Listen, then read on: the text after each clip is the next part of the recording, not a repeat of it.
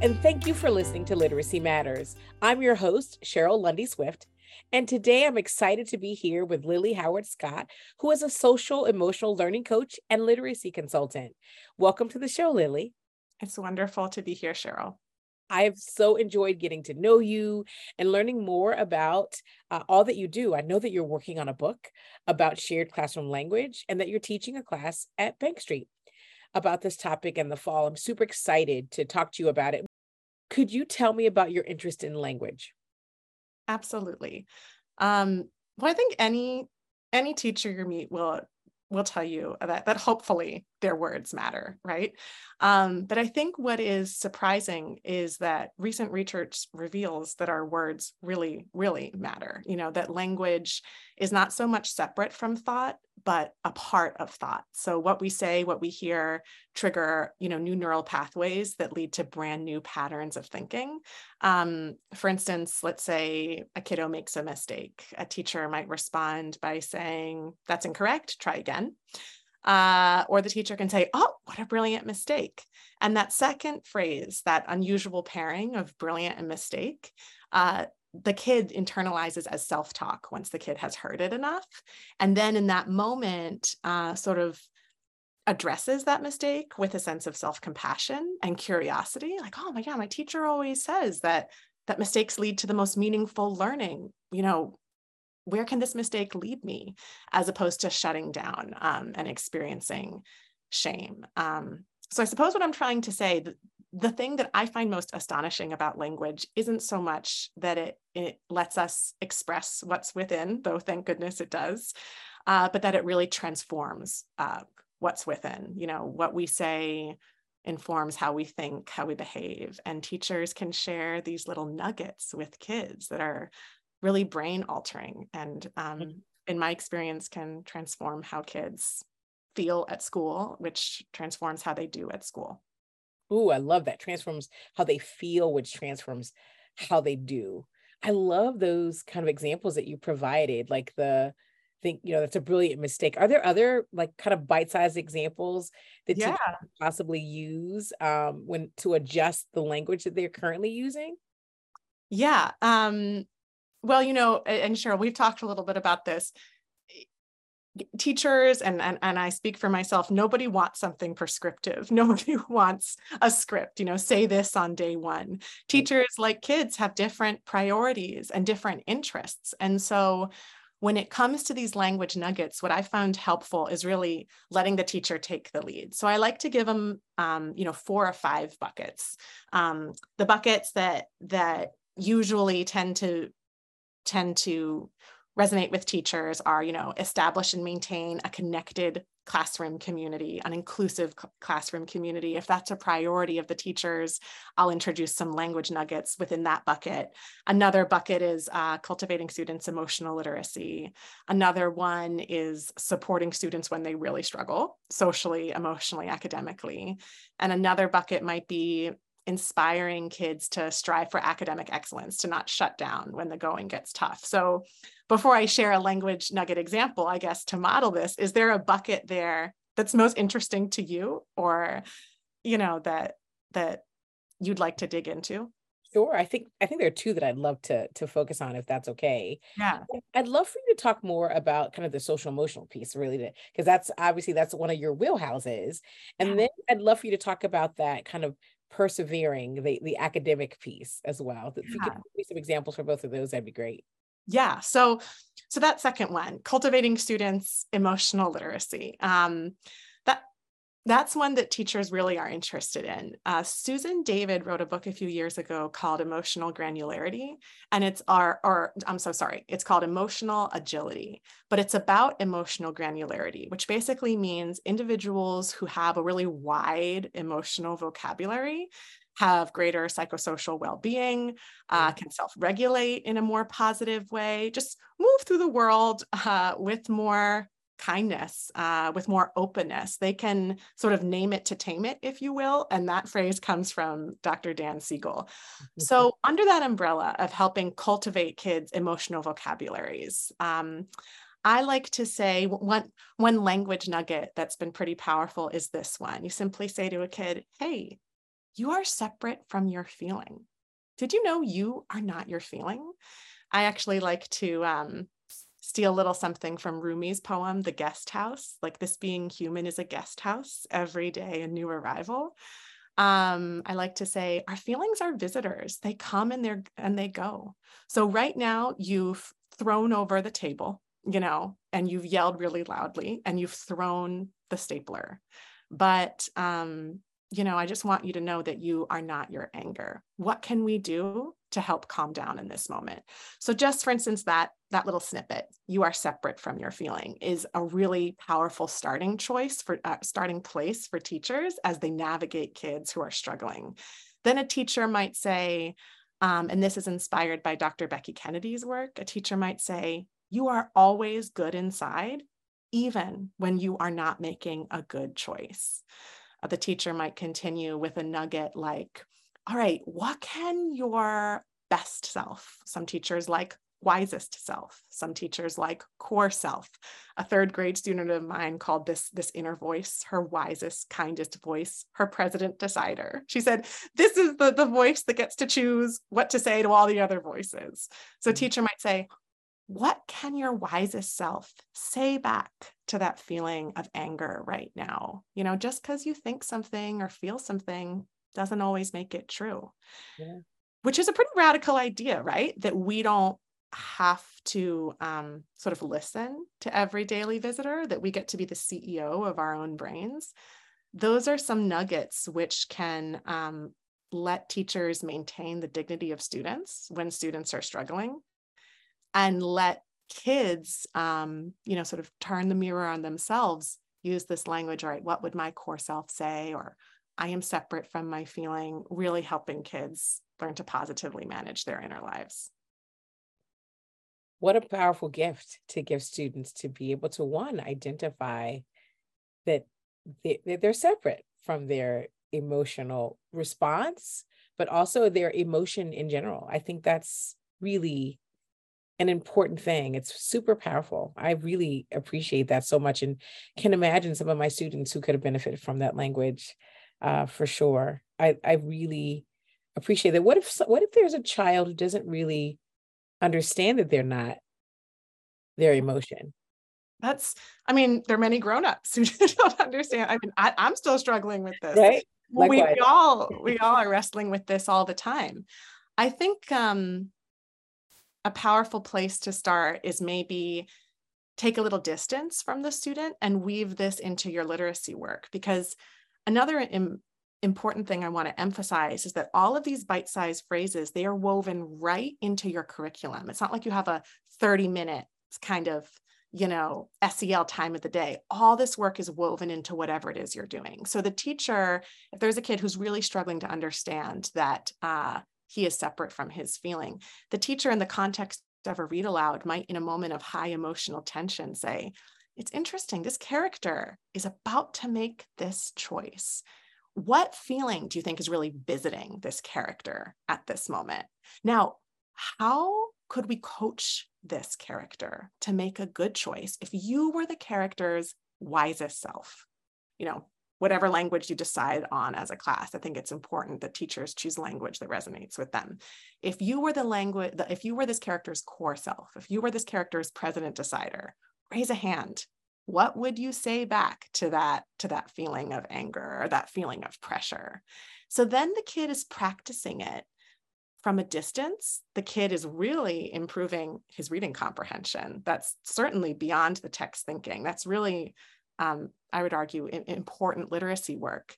And then it's a little easier to try it yourself later on in the day if you've practiced in this safe way. Sure. I love that. Now, when I think about teachers coming in brand new uh, or novice or seasoned teachers, and you're talking about this really awesome language to incorporate, it may feel like one more thing. How can they begin to adjust their language, right? Oh, I have to learn a whole new language now, right? Maybe. Yeah, yeah. I'm so glad you asked that question. so, uh, I think the best, um, for you know, I was a third grade teacher for many years. I was really tired. It was the best job I've ever had and the hardest job I've ever had. I'm with you. Nobody has the energy to throw out what they're doing and adopt something totally new, and, and nor should they, because I'm sure a lot of what teachers are doing in terms of their language is beautiful work and works for them. So the crux of this work is that micro decisions matter, that these tiny adjustments in the way that we speak can have a powerful, powerful impact. And this is rooted in, in neuroscience. So, Dr. Bruce Perry, who um, are you familiar with the book What Happened to You? It's that best selling book that he wrote with the one and only Oprah. Yeah. There's this line I always think about. He writes, uh, the most powerful and enduring human interactions are often very brief. And that change is not a product of like a 45 minute heart to heart with a student. It's this steady accumulation of like very brief connected moments and the language you use in those moments can really initiate a tectonic shift and so hmm. you know maybe the teacher just adopts like one new nugget a week or um, depending on what's happening with her students uh, she may you know look in in the book that i'm writing she could look uh, in a different category. Like maybe there's a child who's really struggling academically. She'll look there and and try to say something like um, all right instead of saying all right i'm going to count to five and i need to see your pencil on the paper. I know you can do it. She might say you know different things are hard for different people you have so many strengths she'll list a few can you tell me what is hard for you in this particular moment about getting started with your writing then I can help you better. That question, what is hard about this for you, unlocks the door. Maybe the kid says, you know, I don't know how to write this letter. Or my brother told me earlier this morning, I'm not a writer. Or I just can't think of any ideas. Then the, the teacher has a really meaningful place to start. That language nugget unlocks all sorts of possibilities as opposed to the seemingly supportive nugget of, I know you can do it, get started if you don't get started by this point, you know, by this time, there'll be, who knows, a logical consequence, whatever. That um, just that subtle change in language can be can be really powerful. What about those teachers who feel overwhelmed by the curriculum and and are having a hard time seeing their students? What what can they do? Right there, there's a lot of pressure. What can they do to kind of and use use some of the strategies that you're mentioning for even themselves? Oh man, I mean that's the question of this moment, right? Their teachers feel so much pressure to cover curriculum, yeah, to meet these metrics. And um, you know, Jerry Muller wrote this book, The Tyranny of Metrics, and he writes, much that is important cannot be measured, and much that is unimportant can be measured. And in you know the pressure teachers feel to cover to make sure that kids are achieving in a way that meets a particular metric a metric that might be flawed anyway often they feel like they don't have the time to teach the kid and not the curriculum. Right. I think the first thing I'd say is that teaching the curriculum and not the kid simply doesn't work, right? Like it just doesn't work. So if you're rushing through trying to cover, if you're not meeting kids where they are, behavior will begin to unravel. Kids will get, you know, they'll become unengaged. You'll find yourself leaning into a more authoritarian stance you'll engage in those power struggles. Even the kids who look like they're listening, they're sitting quietly. Who knows? As a kid said, uh, I love this quote. A child said, Oh, I look like I'm listening, but I go into the rowboat in my head and I row away to a more interesting place. so, so this may sound anarchic, but I would say to the teacher, is covering the curriculum at all costs, is that even working? You know, is that even serving anybody? Right. Um, and then I might say, close your door and know that you will be able to help kids take the risks that lead to the most meaningful cognitive growth if they feel seen, known, valued by you, if you empower them with strategies to navigate their inner life. I mean, you empower a kid with little bits of language, like what a brilliant mistake. That kid can persevere through a difficult math assessment with a lot more gusto than a kid who feels really nervous about making mistakes, uh, about making mistakes. That sort of paradoxically leaning into this work, it it might feel soft or fluffy, but it actually lays the foundation for academic achievement, for risk taking in the classroom, that will help your kids achieve more highly than if you didn't tend to it, if you didn't build that foundation and you just uh, tried to cover. And I, I want to say I am in no way teacher blaming here. That if teachers are just trying to cover, it's because they feel a pressure to do so, right. or in some cases, it's tethered to a bonus. I absolutely understand that desire, and I think I don't know wh- what the solution is, Cheryl, but we've got to somehow decrease that pressure and let teachers be treated like professionals. You know, really have the autonomy to make their own choices in the classroom and respond to kids in flexible ways. Since you're also a literacy coach, how does that apply for children who are really struggling to read? Yeah.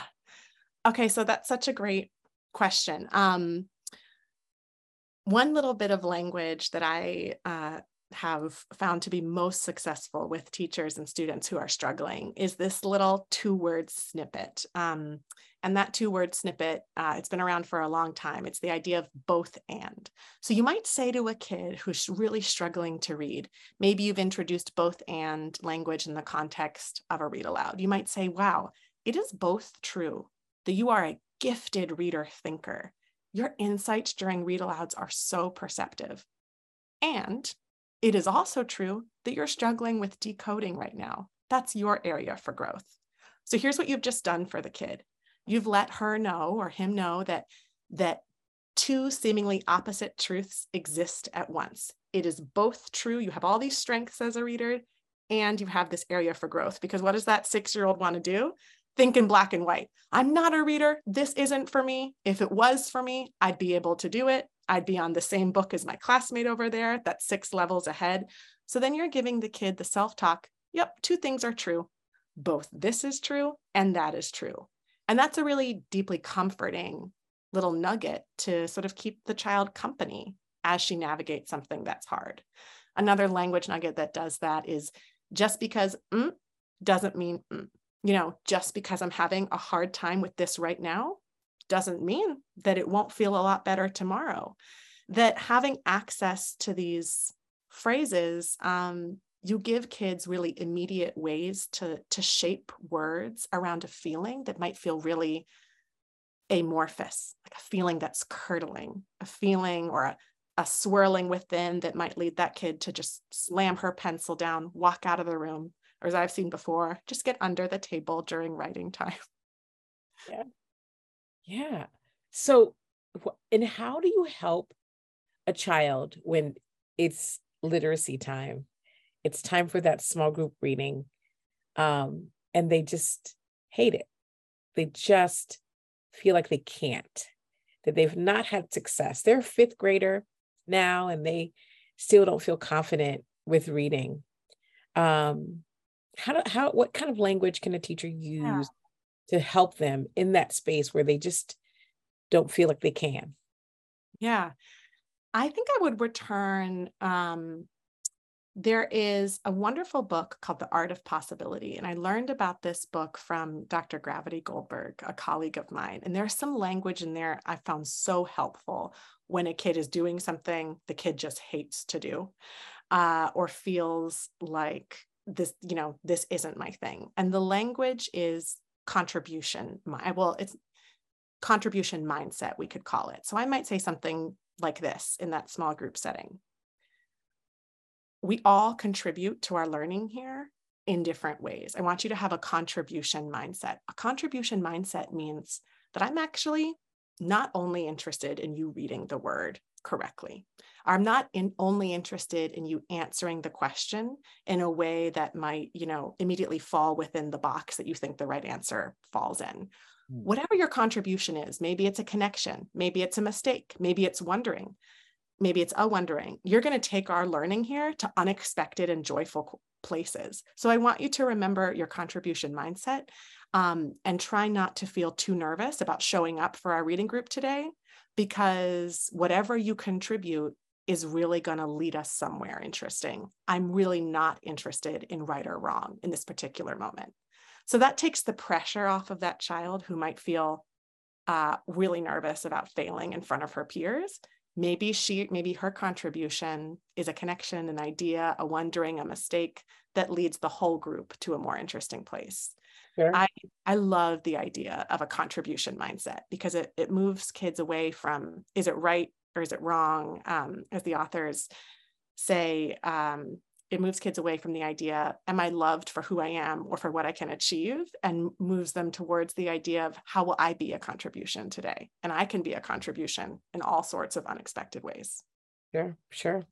That's that's i mean again there, there's there's there's nothing like having a community a safe space where you feel like you do add something no matter where you are in terms of you you know what, what you can do now right because we know yes. there's one word I love um, that I think is really super powerful is, and that's yet.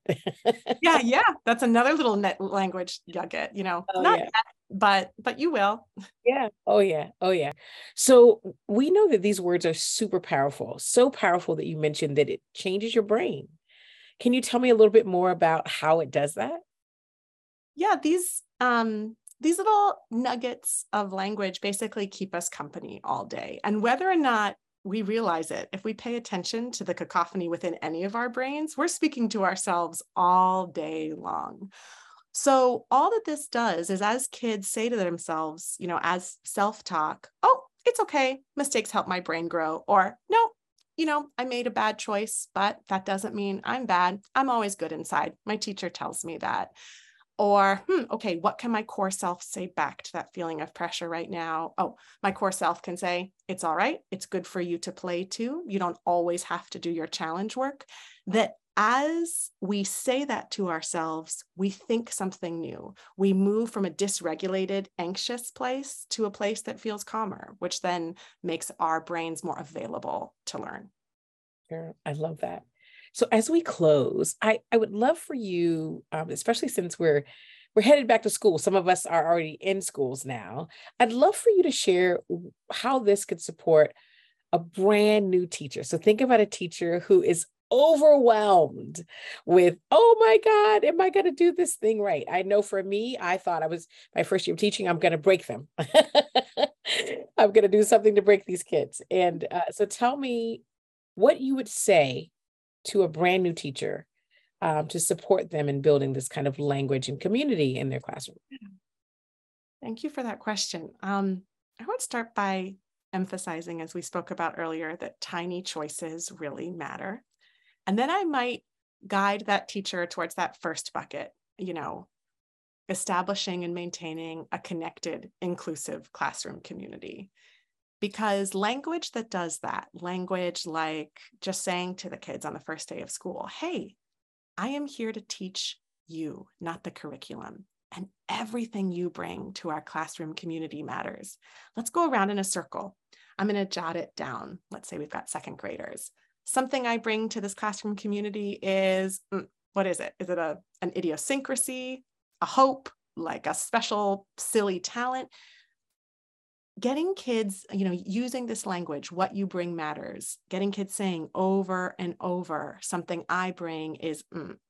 um, I love the feedback protocol. I admire, I notice, I wonder, getting kids using that language with one another, helping kids feel safe, connected, included. If you can do that, Cheryl, I think you've done you know 90% of your work as a teacher because that feeling oh yeah what i bring is worthy what I bring matters.